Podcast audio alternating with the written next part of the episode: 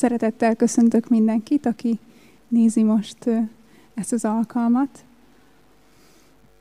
Nagy péntek van, az Úr Jézusnak a kereszt halálának a, a napja, erre emlékezünk.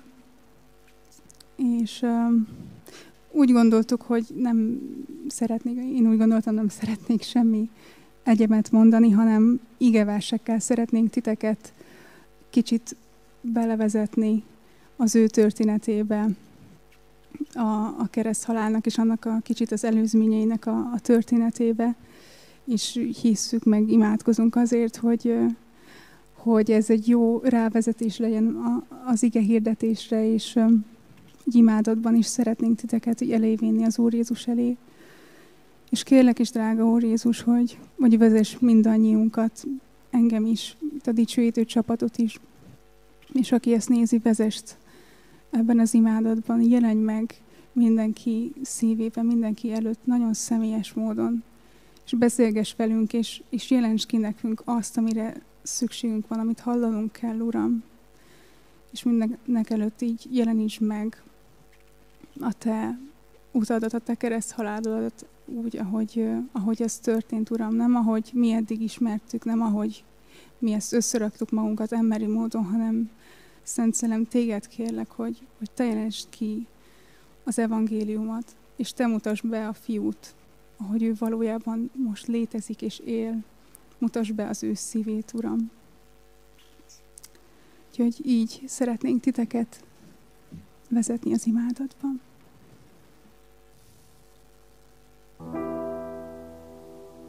Az Úr letekint a mennyből az emberekre, hogy lássa, van-e köztük értelmes, aki keresi az Istent. Mindnyájan elfordultak tőle, egyaránt megromlottak. Senki sem tesz jót, egyetlen ember sem. Majd az Úr szavát hallottam, aki ezt mondta. Kit küldjek el, ki megy el követségünkben? Én azt mondtam, itt vagyok, engem küldj. Mert ő Isten formájában lévén nem tekintette zsákmánynak, hogy egyenlő Istennel, hanem megüresítette önmagát, szolgai formát vett fel, emberekhez hasonlóvá lett, és magatartásában is embernek bizonyult. Megalázta magát, és engedelmeskedett mind halálig, mégpedig a kereszt halálig. Ezért föl is magasztalta őt Isten mindenek fölé. És azt a nevet adományozta neki, amely minden névnél nagyobb, hogy Jézus nevére minden térd meghajoljon, mennyeieki, földieké és föld alattiaké. És minden nyelv vallja, hogy Jézus Krisztus Úr az Atya Isten dicsőségére.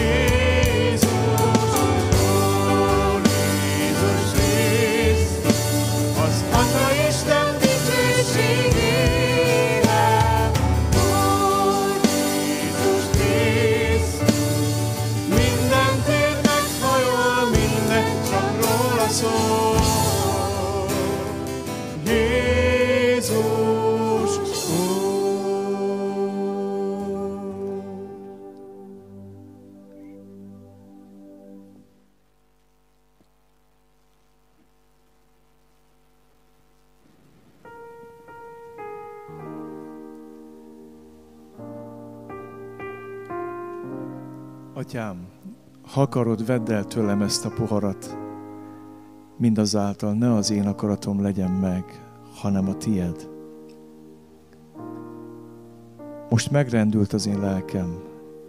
Kérjem azt, Atyám, ments meg ettől az órától engem. De hiszen éppen ezért az óráért jöttem. Atyám, dicsőítsd meg a te nevedet.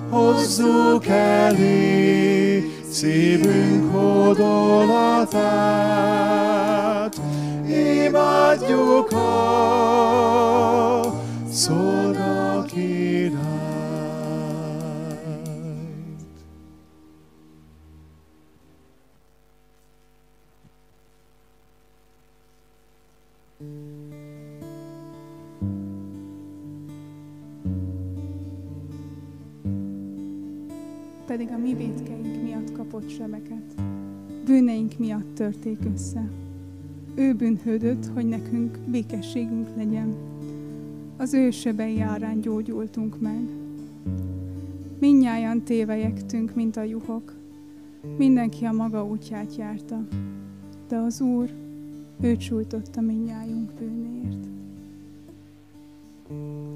Védkeink miatt kapott sebeket, bűneink miatt törték össze őt. Ő bűnhődött, hogy békességünk lehessen, sebei árán gyógyultunk mi meg.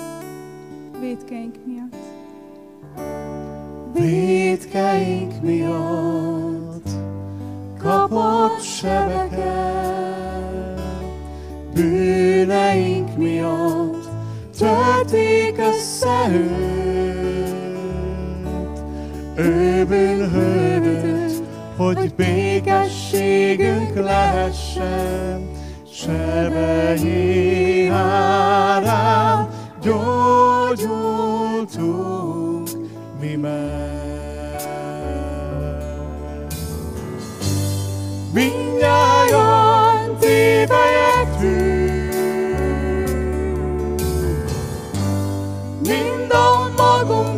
die.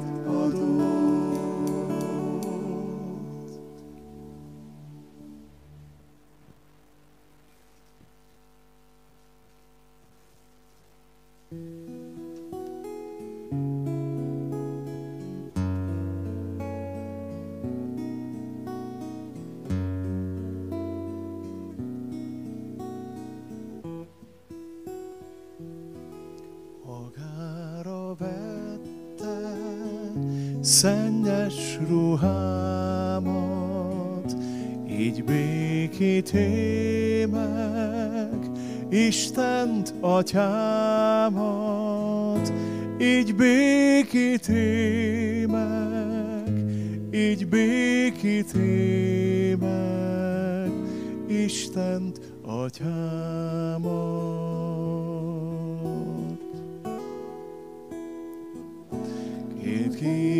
az átok, én bűn volt de ő.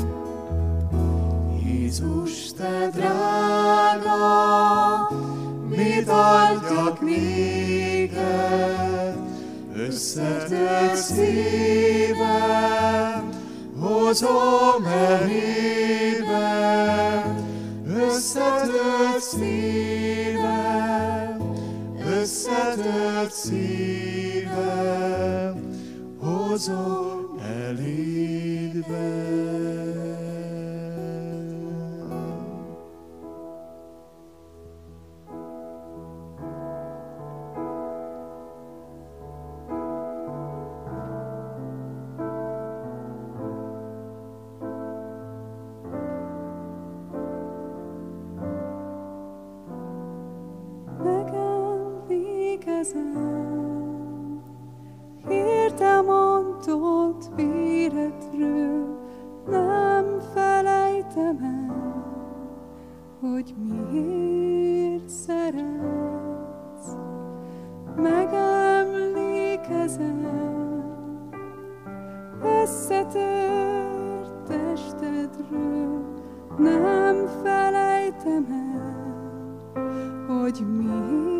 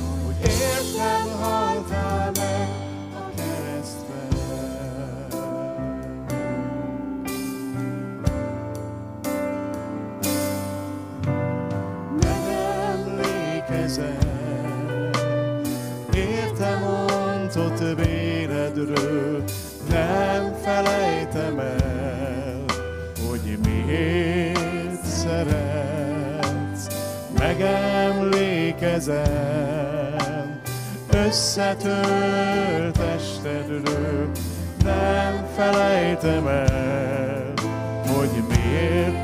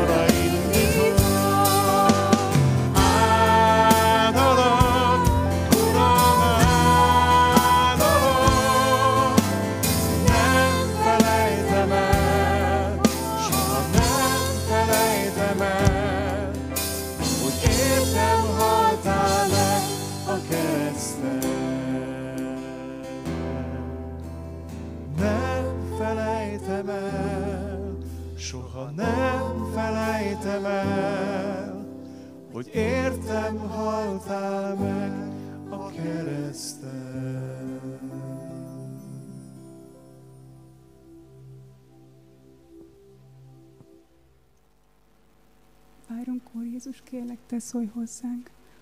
Amen. Amen.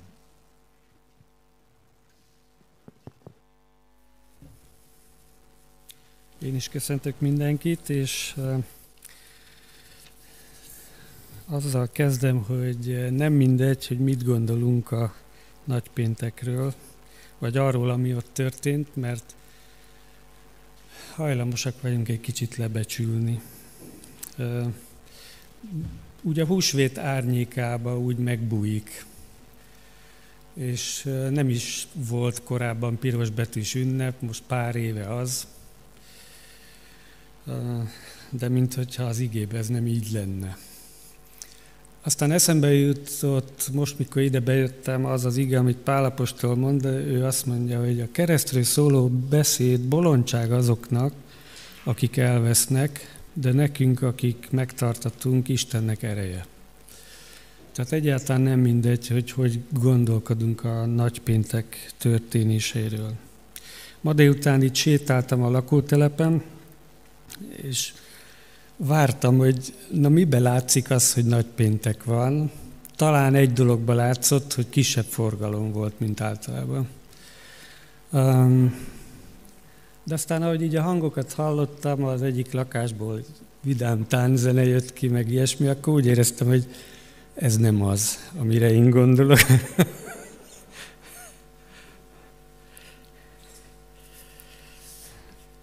Aztán a hívők között is nagyon különböző a megítélése. Volt egy időszak, lehet, hogy ma már ez nem így van, de a 80-as, 90-es években úgy éreztem, hogy volt egy időszak, amikor Jézus csodáit többre becsülték, mint a kereszt halálát. Lehet, hogy talán azért, mert korábban meg a csodáit nem becsülték.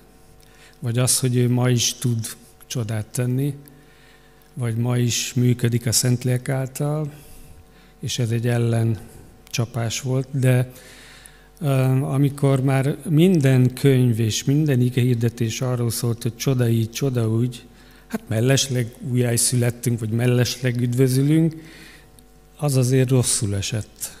Úgy éreztem, hogy Jézus szolgáltának a csúcspontja a kereszt, nem a mellékes állomása. És ezt jó, ha magunkba a helyére tesszük, hogy nem egy mellékes dologról van szó. Fölolvasom az alapigét Márk evangélium a 15. részből, a 20-tól a 41-ig, elég hosszú szakasz. Ez az alaptörténetnek a közepe. Miután kigúnyolták, levették róla a bíborruhát, és felöltöztették a saját ruhájába. Majd kivitték, hogy megfeszítsék őt. Kényszerítettek egy arra menő embert, a cirénei Simont, Alexandros és Rufus apját, aki a mezőről jött, hogy vigye Jézus keresztjét. Elvitték őt a Golgota nevi helyre, ami ezt jelenti hely, és mirhás bort adtak neki, de ő nem fogadta el. Keresztre feszítették, és megosztoztak a ruháin, sorsot vetve, hogy ki mit kapjon. Kilenc óra volt, amikor megfeszítették. Felirat is volt a kereszten az ellene szóló vádról, amely így szólt, a zsidók királya. Vele együtt feszítettek keresztre két rablót, egyet jobb, egyet pedig bal keze felől. És így beteljesedett az írás, amely ezt mondja, és a bűnösök közé sorolták. Akik elmentek mellette, fejüket csóválva káromolták, és ezt mondták, te, aki lerombolod a templomot, és felépített három nap alatt, ments meg magadat, szállj le a keresztről. Hasonlóan a főpapok is gúnyolódva mondták maguk között az írás tudókkal együtt, másokat megmentett, magát nem tudja megmenteni. A Krisztus Izrael királya szálljon le most a keresztről, hogy lássuk és higgyünk. Azok is gyalázták, akik vele együtt voltak megfeszítve. Amikor 12 óra lett, sötétség támadt az egész földön három óráig. Három órakor Jézus hangosan felkiáltott, Eloi, Eloi, lama sabachthani, ami azt jelenti, én Istenem, én Istenem, miért hagytál el engem? Néhányan az ott állók közül, amikor ezt hallották, így szóltak, íme illést hívja. Valaki elfutott és ecettel megtöltve egy szivacsot nátszára tűzte azt, inni adott neki, és így szólt. Lássuk csak eljön-e illés, hogy levegye őt. Jézus pedig hangosan felkiáltva kilehelte lelkét. Ekkor a templom kárpítja felülről az aljáig ketté hasadt. Amikor pedig a százados, aki ott állt vele szemben, látta, hogy így lehelte ki a lelkét, ezt mondta, bizony ez az ember Isten fia volt. Voltak ott asszonyok is, akik távolról figyelték, köztük a Magdalai Mária, továbbá Mária, a kis Jakab és József anyja, valamint Salomé, akik követték őt, és szolgáltak neki, amikor Galileában volt, és sok más asszony is, akik vele mentek fel Jeruzsálembe.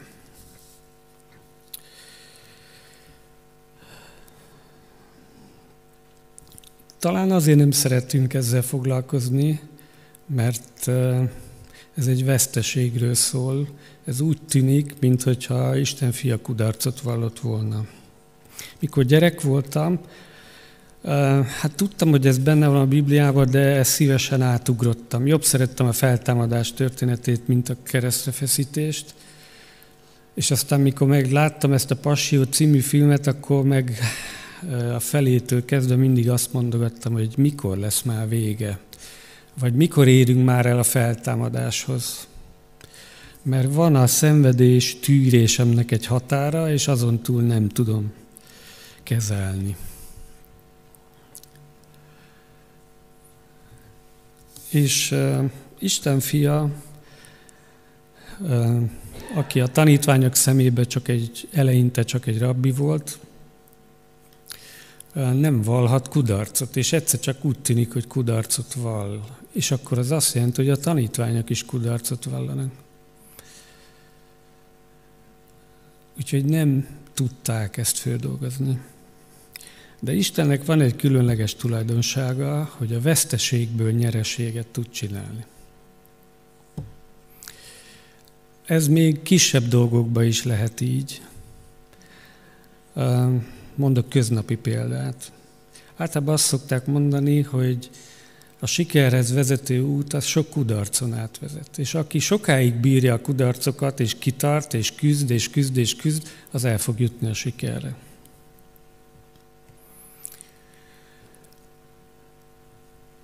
Az Úr Jézus nem pont így gondolkozott, de azért van valami hasonló. Az az, hogy ő tudta, hogy honnan jött és hová megy. A zsidókhoz írt levél leírja, hogy azért tudta a szenvedéseket végigcsinálni és kibírni, és nem megtagadnia az atyát, meg a szeretetet, meg a minden, amit addig hirdetett, mert a megjutalmazásra tekintett. A másik ige ugyanott azt mondja, hogy az atya a fiút szenvedések által tette tökéletessé. A tökéletesség az a befejezettség. A katolikus fordításban az elvégeztetett szó az úgy van fordítva, hogy beteljesedett. Mi teljesedett be? Hát a megváltás.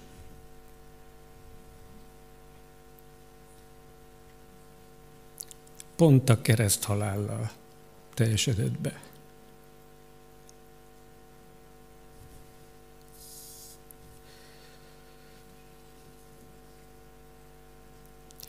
Aztán, amikor szokták azt mondani, hogy ha bezárul egy ajtó, akkor már nyílik egy másik. Ezek az emberi változatai az isteni munkának.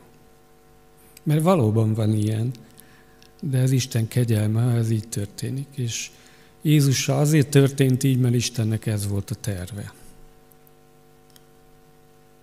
Hogy az ördögöt a saját, nem is tudom, területén fogja meg.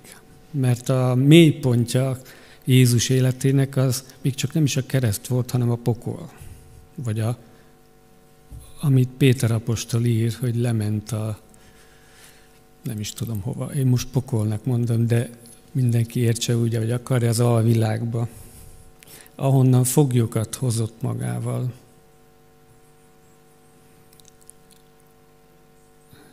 És ott történt az, hogy megfordult a helyzet. Mert mint halott, lement oda, de mint élő jött fel.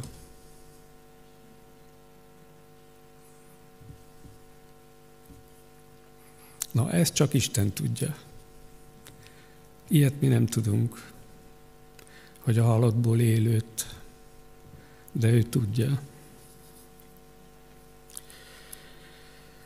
A másik, ami engem úgy a Krisztus halálával kapcsolatban megérintett, hogy ez olyan volt az ő életében, mint egy megállóhely, de nem úgy, mint egy végállomás. Zeneórán szoktam a gyerekeknek tanítani néha idegen kifejezéseket, és a, a fermáta, az ugye olaszul azt jelenti, hogy megállóhely, a zenében meg az a korona, amikor le kell állni a számolásra. Az Úr Jézus életébe a kereszt halál, vagy a halál, az egy ilyen fermáta, egy ilyen megállóhely, de nem a végállomás. Azt nem is tudom pontosan, hogy hogy lesz a végállomás, de azt tudom, hogy onnan ő ment tovább. Csak három napig volt ott, és, és utána ment tovább. És ez azért nekünk azért biztató, mert akik benne hiszünk, velünk valami hasonló fog történni.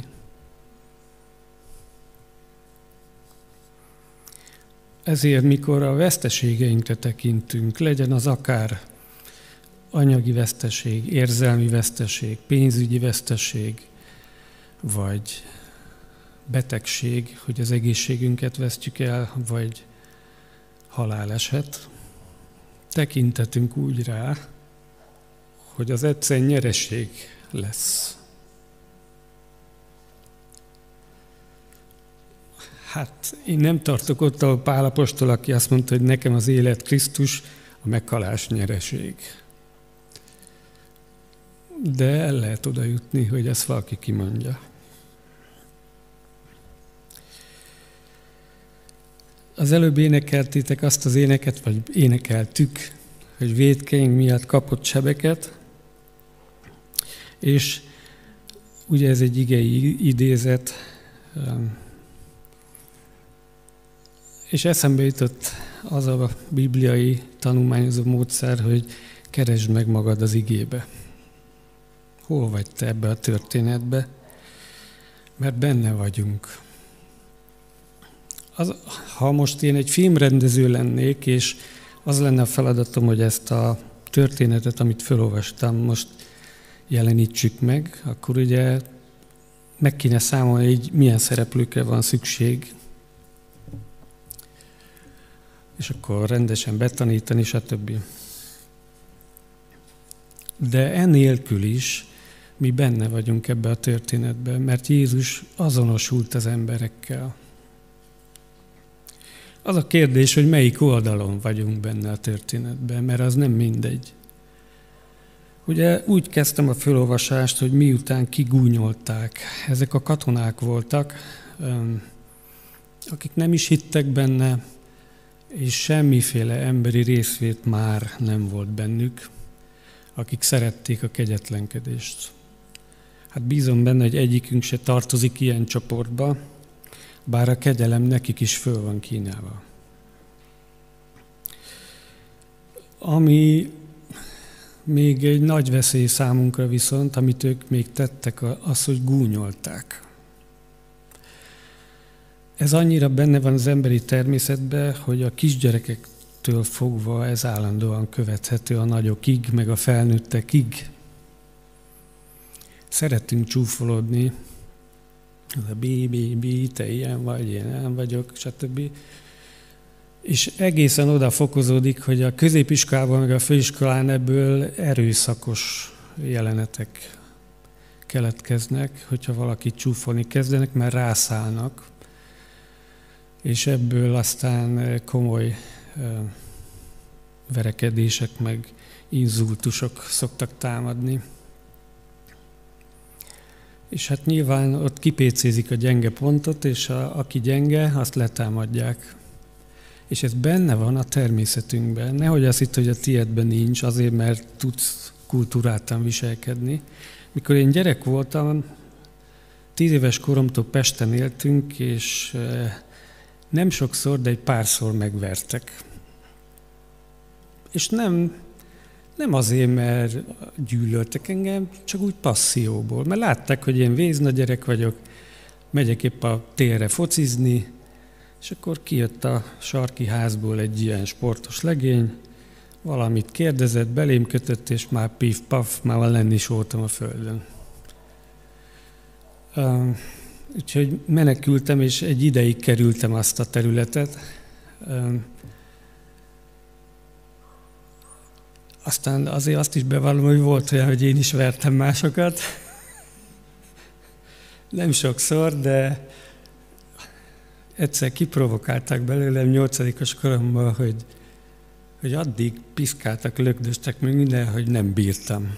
És nekiestem annak, aki ezt csinálta. És nagyon örültek az osztálytársak, hogy végre a révész is, végre nem olyan jó gyerek.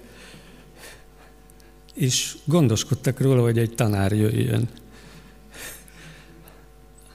És akkor az is bejön, révész, maga, Hát magáról ezt nem képzeltem.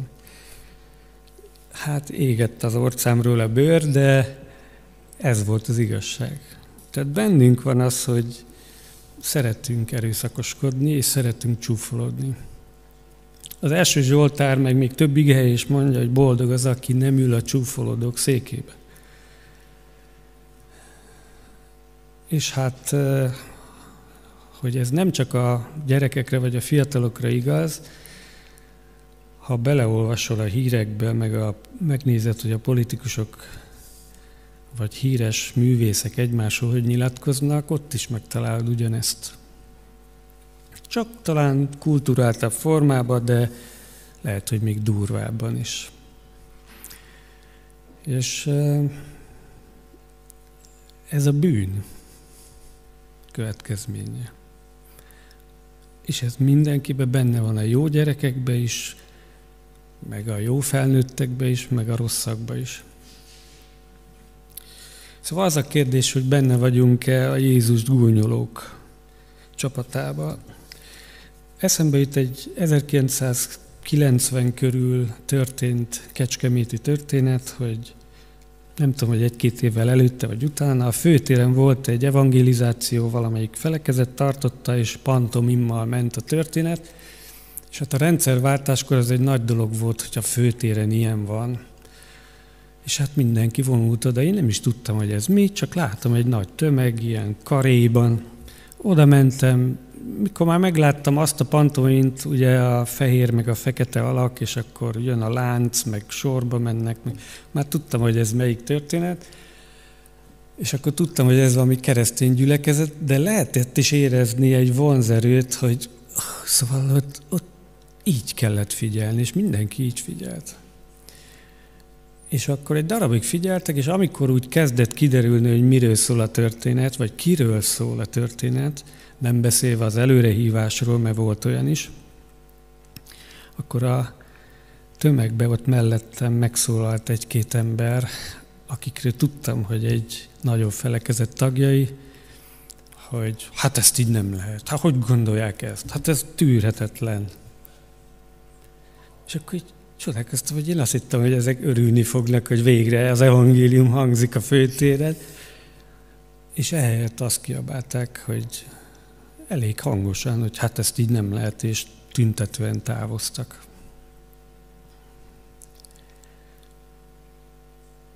Ma is van ilyen veszély, és hát ha a szívem mélyében nézek, akkor még bennem is megvan az ítélkezés, hogyha egy felekezet nem úgy evangélizál, ahogy én szeretném. És hogy ne legyek ilyen. Ne legyek olyan, mint ezek a katonák vagy a papok, akik élen jártak a csúfolódásba.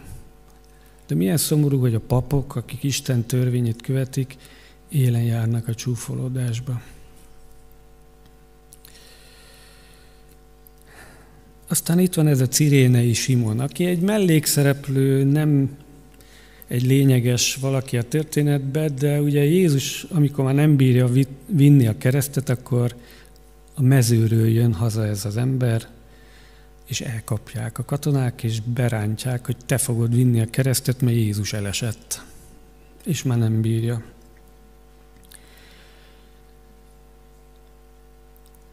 És akkor megint eszembe jut egy hasonlat, hogy nagyon sokszor én úgy keveredtem bele evangelizációs tevékenységekbe, hogy eszem ágába se volt ezt csinálni, hanem belekevertek, és a végén boldog voltam, hogy belekevertek. De magamtól oda nem mentem volna, azt tudni. Hát nem hiszem, hogy Cirénei Simon direkt oda ment volna, hogy én szeretném vinni. Őt elkapták. De hogy nem eredménytelen volt ez az evangelizáció, ez a kereszthordozás, az azt bizonyítja, hogy ugye úgy van ő itt föltüntetve, hogy Rufus meg Alexandros apja, hogy a római levélbe benne vannak a fiai.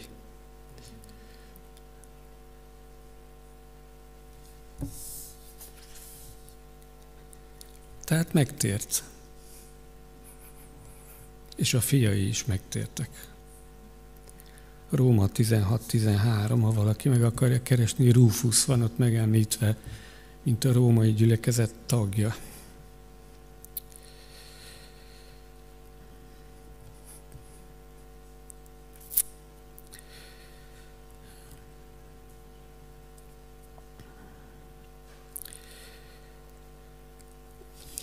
Hát a zsidók királya fölirat, ez sokáig meg most se értem teljesen, hogy ez miért akkora vád, de ez volt a vád ellene.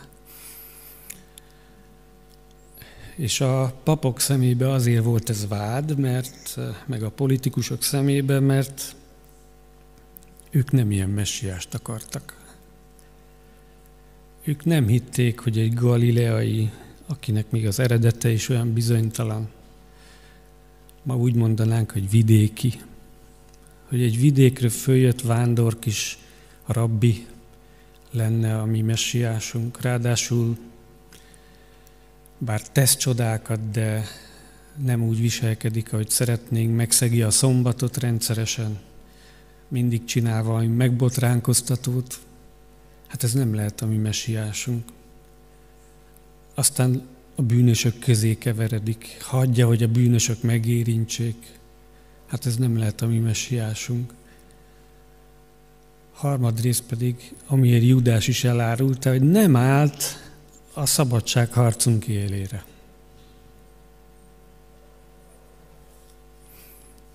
És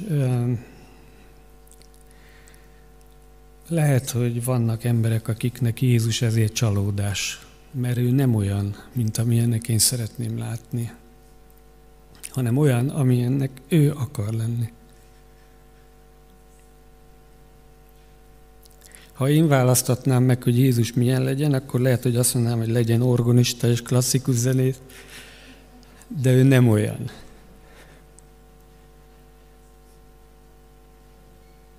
Lehet, hogy aki a festészetet szereti, az meg szépnek képzeli, és lehet, hogy Jézus nem volt olyan szép az volt megírva róla az Ézsaiásnál, hogy nem volt az arca kívánatos.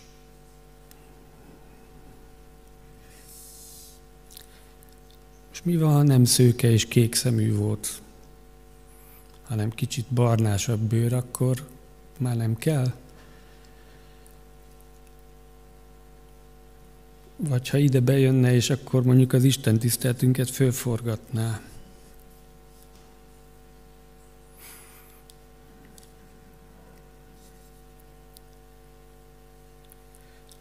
Ezek ott vannak ebbe a jelszóba, hogy a zsidók királya. Hogy mi nem ilyen királyt akartunk. A János evangéliumában le van írva, hogy a papok próbálják Pilátus rávenni, hogy korrigálja a föliratot. Ne írd azt, hogy a zsidók királya, hanem írd azt, hogy a zsidók királya vagyok.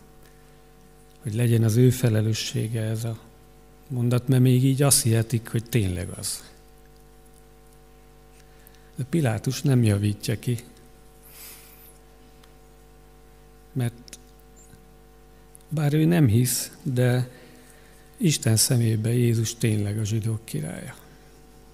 És tényleg a mesiás. És nem engedi kijavítani.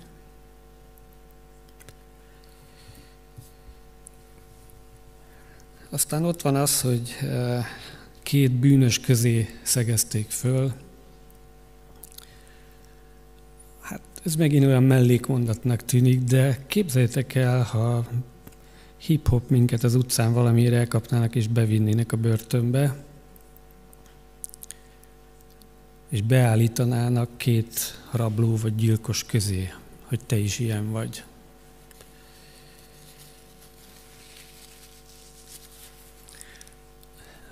Nem is gondoljuk, hogy mennyire büszkék vagyunk a becsületességünkre, meg a jó hírnevünkre. Nagyon.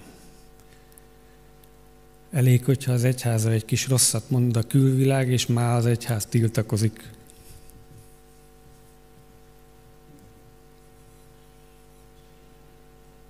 Tudjátok, milyen furcsa, hogy Jézus nem tiltakozik ez ellen.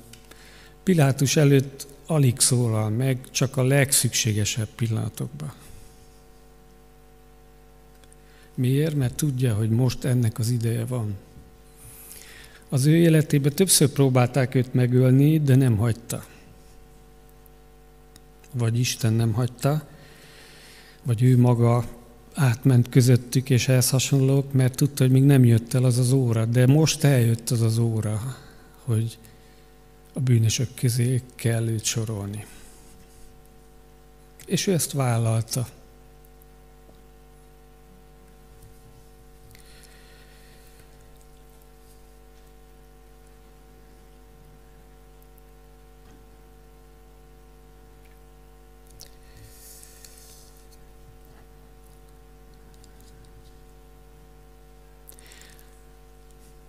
Hát én nem tudom, bízom benne, hogy egyikünk se tartozik ezek közé, akik ilyet tennénk ő vele. De egy szempontból mégis benne vagyunk, hogy mi is bűn alá rekesztett, alapvetően bűnös természetű emberek vagyunk, és mint ilyenek, a mi bűneink is késztették őt a keresztre, vagy kényszerítették őt a keresztre. És a megtérés általában akkor szokott bekövetkezni, amikor valakinek a Szentlélek megmutatja, hogy én is benne vagyok abban a történetben. Tulajdonképpen Isten előtt nincs múlt idő, meg jövő idő. Ezért ő besorol minket valahova.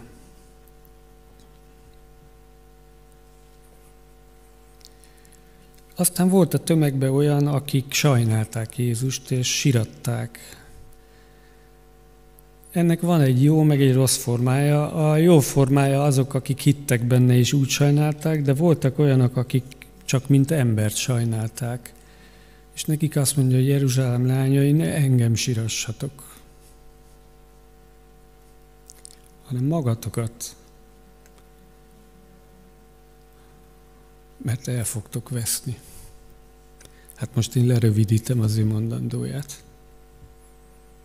Ugye mondóját, hogyha ez esik a zöldellő ágon, mi fog esni a száraz ágon? Mi fog történni a kiüresedett vallásosokkal, akik tudnak ugyan együtt érezni, de, de nem ismerik föl, hogy ki, ki az a Jézus, meg nem követik, csak sajnálják.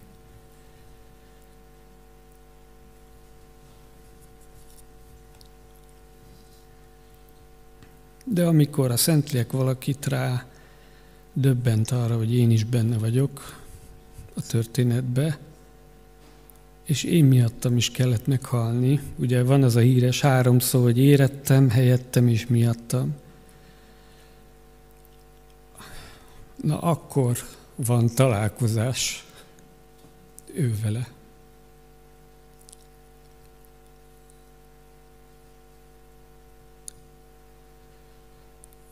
Amikor már nem csak azt mondom, hogy ő az Isten bárány, aki elveszi a világ bűneit, bár ez is igaz,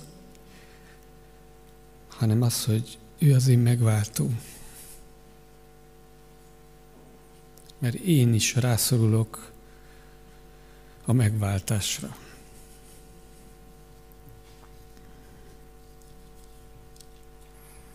És nem csak a világ bűnét veszi el, vagy vette el, hanem az enyémet.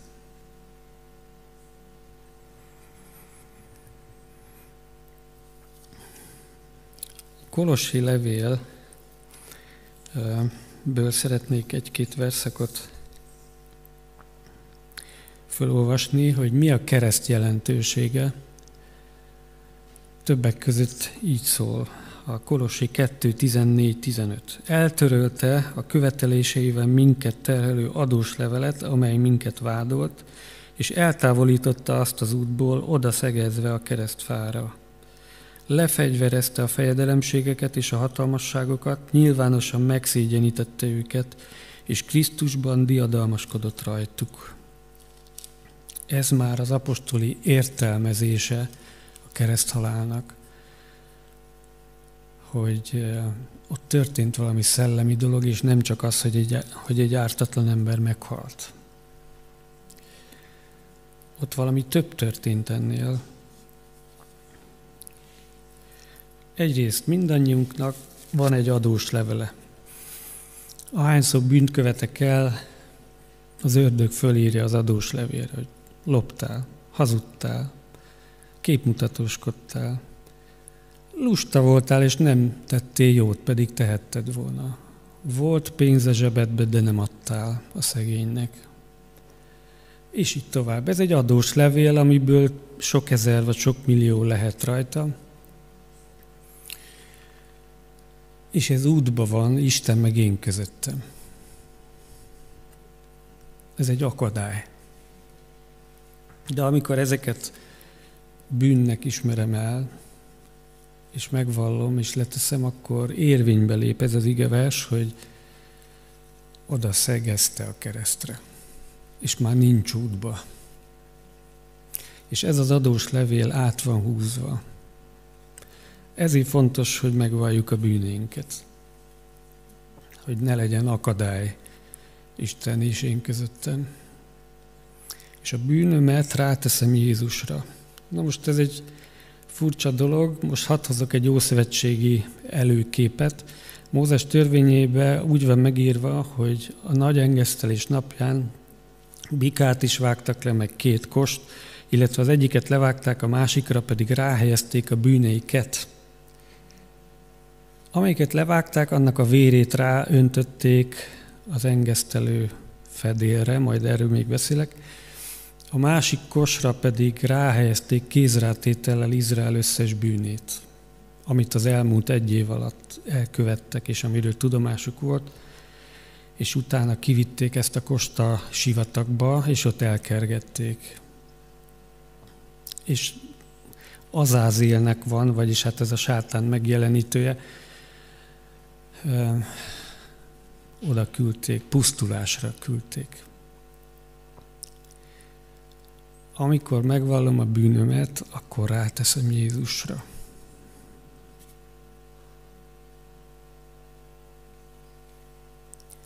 Mert a bűn egyébként ragadós, olyan, mint a csimbók, hogy így a ruhába ragad, és ezt nem olyan könnyű onnan kiszedni. De ha átadom Jézusnak, akkor ő azt elveszi. És a kereszt halálnak az ereje elkezd működni. És ez a jó hír. Jézus vére a legbiztosabb oldószer a bűn ellen.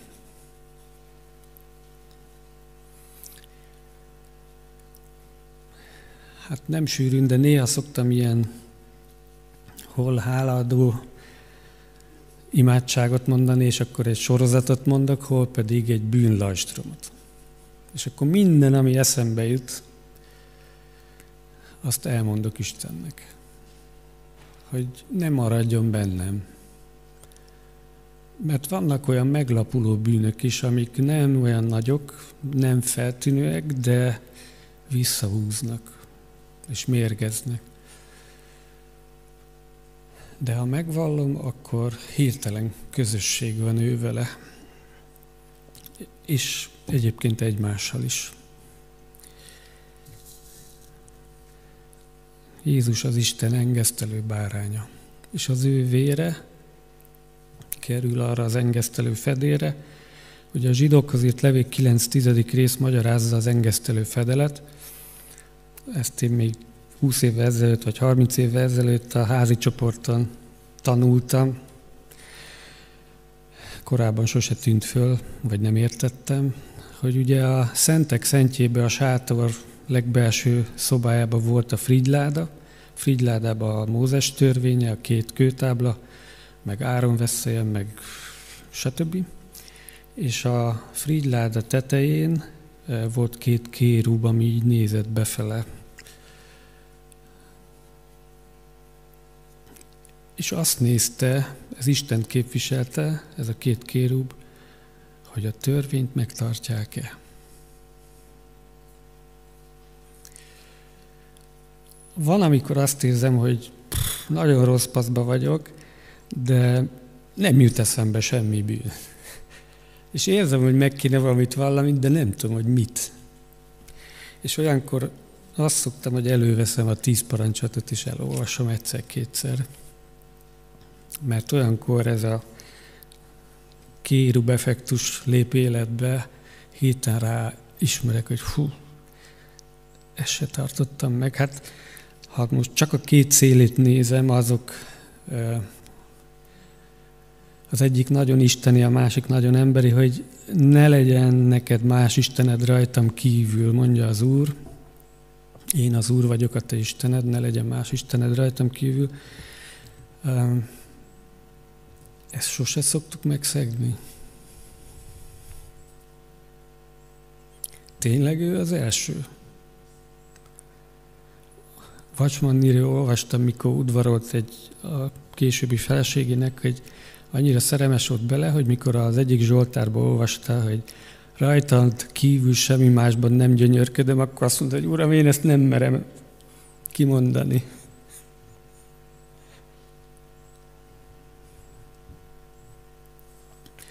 Biztos megbocsátotta az Úr, de az az igazság, hogy ő még a családi kapcsolataink fölé is akar helyezkedni.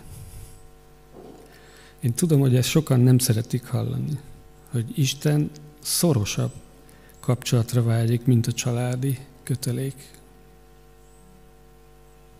Mert ő bejebb van a szívedbe. És nagyobb. Aztán az utolsó parancsolat, hogy ne kívánt semmit, ami a fele barátod. És ott van egy felsorolás, hogy házad, házát, feleségét, vagyonát, állatát, földjét. Sose kívántad azt, ami a másé? Ezek visszatérő bűnök. Megy az ember az utcán, lát egy jó kocsi, ú, azt a, neki olyan van, nekem miért nincs olyan? Vagy meglát egy szép házat, azt a, másoknak ilyenre telik, én meg nem ilyenbe lakom és már is megtörténik. És akkor még a férfi-nő viszonyról nem is beszéltem.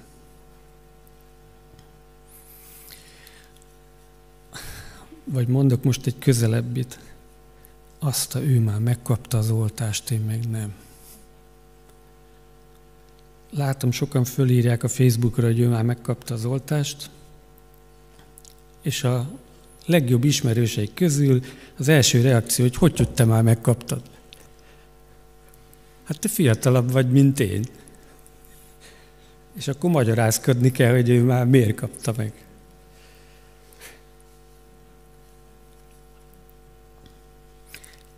Bevallom nektek, bennem is volt ilyen. Akkor úgy kellett magamat csitítani, hogy Csönd legyen, inkább imádkozz. Azt majd, amikor az Úr adja, adja.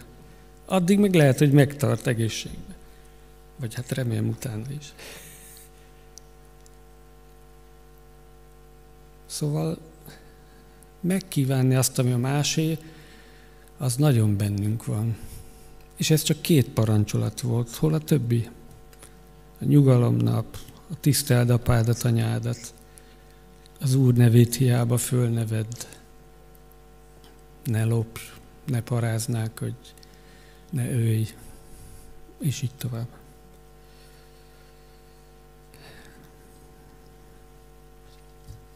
Ezekért is halt meg Krisztus, Jézus. A bűnöket jobb konkrétan néven nevezni, és nem csak, ó, Uram, bocsáss meg a bűneimet. Már az is valaki, ha ennyit ki tud mondani, mert már ez is alázat, de ez még nem a végállomás. Ez még nem biztos, hogy hatékony. Hanem azt kell néven nevezni, ami bennem van.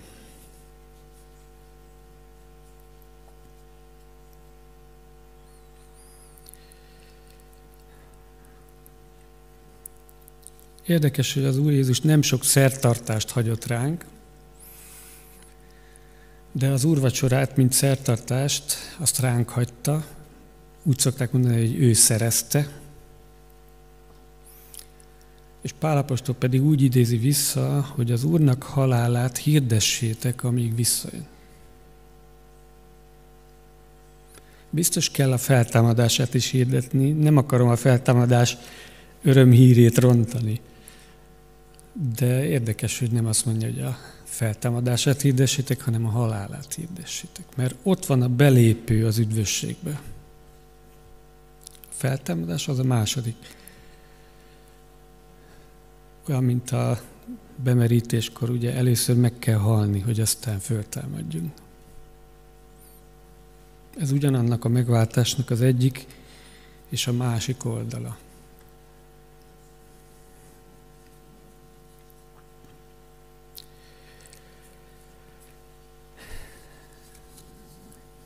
Hol vagyok én a történetbe, ez volt az alapkérdés, vagy ha most durvábban fogalmazok, akkor mi közöm van nekem Jézus halálához?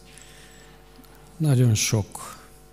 Ha ő nem lenne, nem ismerném Istent, nem ismerhetném meg Istent, lenne bálvány Istenem, lenne hamis Istenem, mint ahogy minden pogány népnek van Istene. De az nem biztos, hogy az élő Isten. Lehet, hogy ők is megsejtenek valamit az élő Istenből, de nem ismerik. Pálapostól, amikor bement Aténba, akkor pedig az egy szép város, és kultúra magas foka volt akkor is, és háborgott a lelke a sok bálvány oltár miatt, meg templom miatt pedig azok szépek voltak. És háborgott a lelke, és addig járt körbe, míg talált egy olyat, amire az volt írva, hogy az ismeretlen Istennek.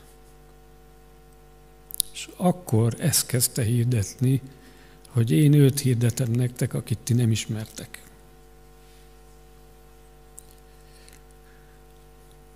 És ott is a halál és a feltámadásnál akadt el sokaknál a hit. Az, hogy van Isten, meg hogy az, az nem, nem probléma, ma se probléma, ha azt mondod, hogy van Isten. Hát jó, mindenkinek van valami beütése, neked ez, kész. Te úgy gondolod, én így gondolom. De amikor Jézusról és a keresztről van szó, na akkor az olyan, mint egy kart, az elválaszt. Akkor hirtelen megváltoznak a viszonyok.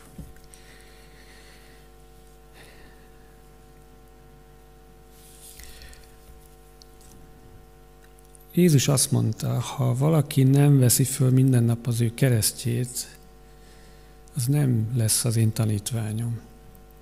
Nem csak Ciréne és Simonnak kellett fölvenni az Úr keresztjét, hanem nekem és neked föl kell venni a saját keresztedet. Az nem egy nehézség a kereszt. A kereszt az az, hogy meghalni magadnak.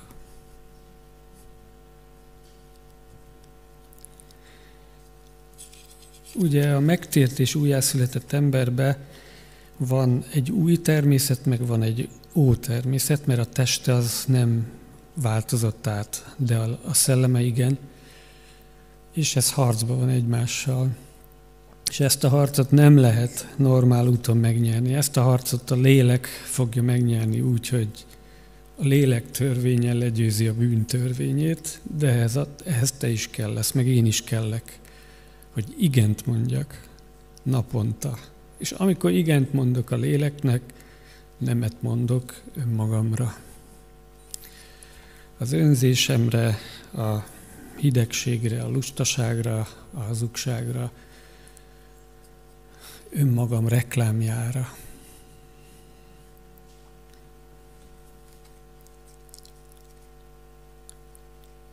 Jézus sose reklámozta magát, észrevettétek? Szentlélek vonzotta hozzá az embereket. Nem kellett nagy táblákon hirdetni, hogy itt lesz a názáreti Jézus, gyertek! Elég volt egy meggyógyult beteg, az vitte a hírt, jött az egész falu.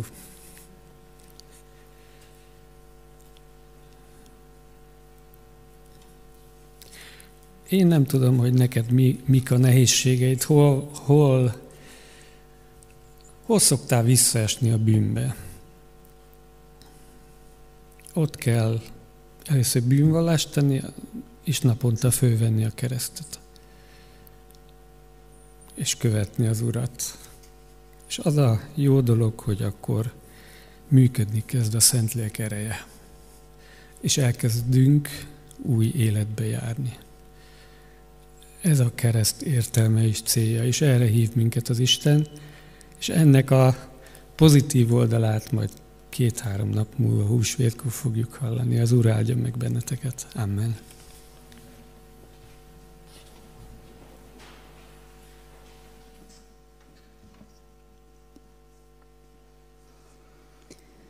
Nézd ott fent, ki van a kereszten. Ezzel a dallal szeretnénk így rámutatni Jézusra.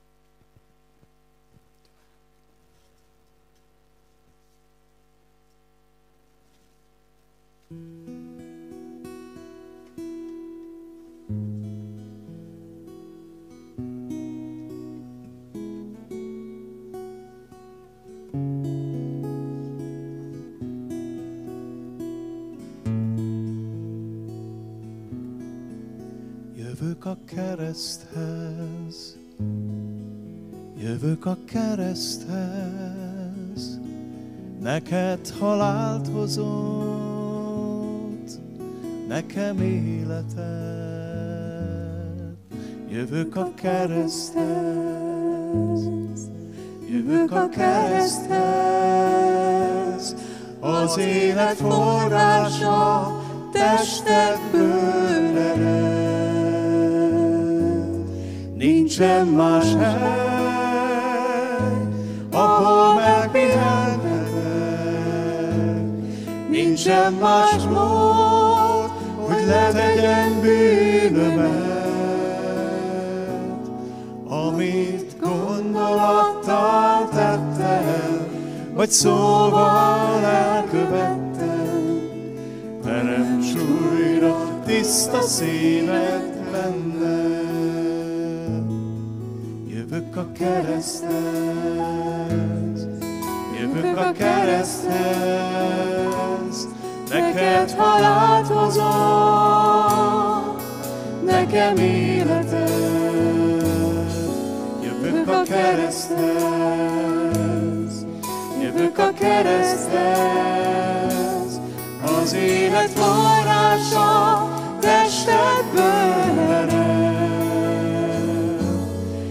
Nincsen más út, egy szabadságra vezet. Nincsen más víz, mely elmossa bűnömet.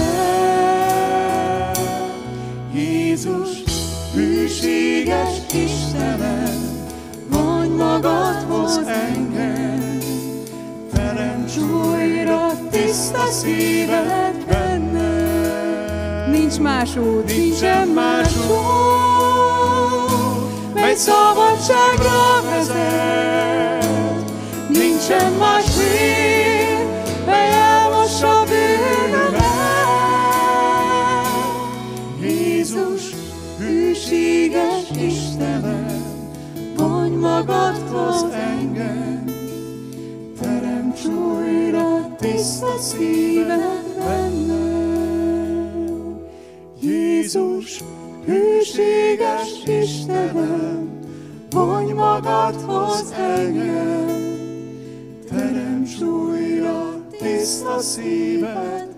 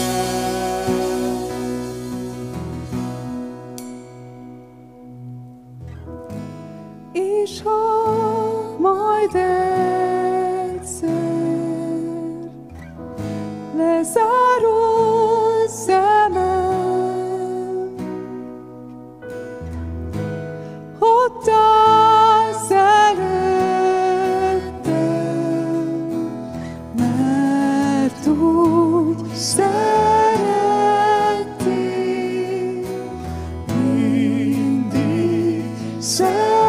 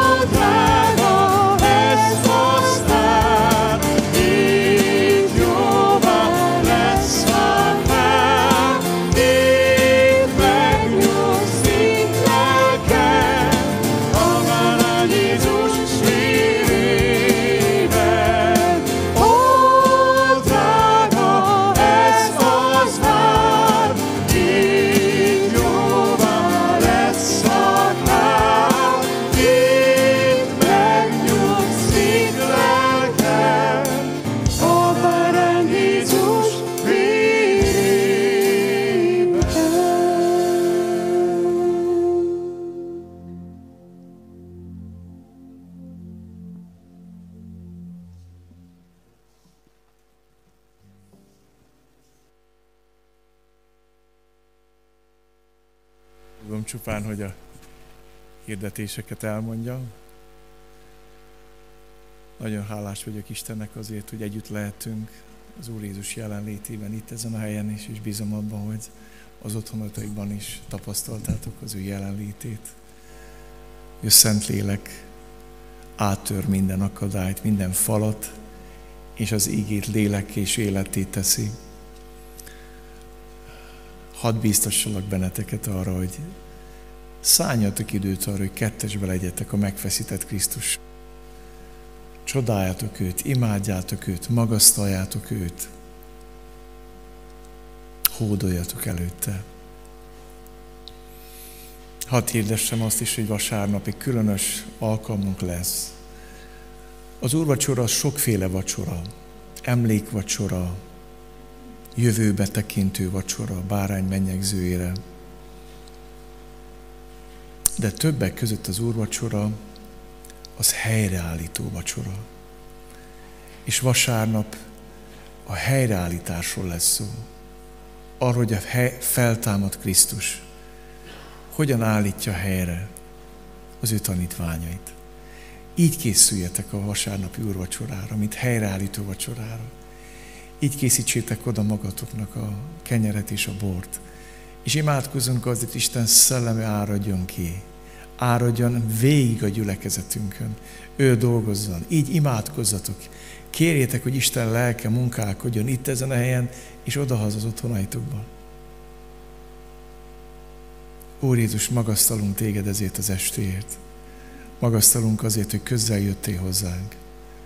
Magasztalunk a te ígédért. És magasztalunk azért, hogy nagy pinteken te szavak nélkül mondtad el, hogy mennyire szeretsz. Egyszer nem mondtad ezt ezen a napon, hogy szeretsz, és mégis ezen a napon adtad egyszer mindenkorra tudtunkra, hogy milyen a te szereteted. Csodáljuk, Uram, ezt a szeretetet. Felfoghatatlanul mély. Mély és magas, széles. Köszönjük, hogy ezért a szeretetért magasztalt fel téged az Atya mindenek felé. És adott neked olyan nevet, amelyre minden térd meghajol. Téged akarunk imádni. Rád akarunk emlékezni. Téged akarunk követni Érted akarjuk felvenni a mi keresztünket, azért, hogy valódi tanítványid legyünk. Istennek népe, áldjon meg téged az Úr, és őrizzen meg téged. Ragyogtassa rád orcáját az Úr, és könyörüljön te rajtad. Fordítsa az Úr az ő orcát te rád, és adjon neked békességet. Amen. Nagyon áldott estét, és még áldottabb húsvéti alkalmat, várunk benneteket, ugyanígy még ilyen formában vasárnap vissza, az Ur áldjon meg benneteket.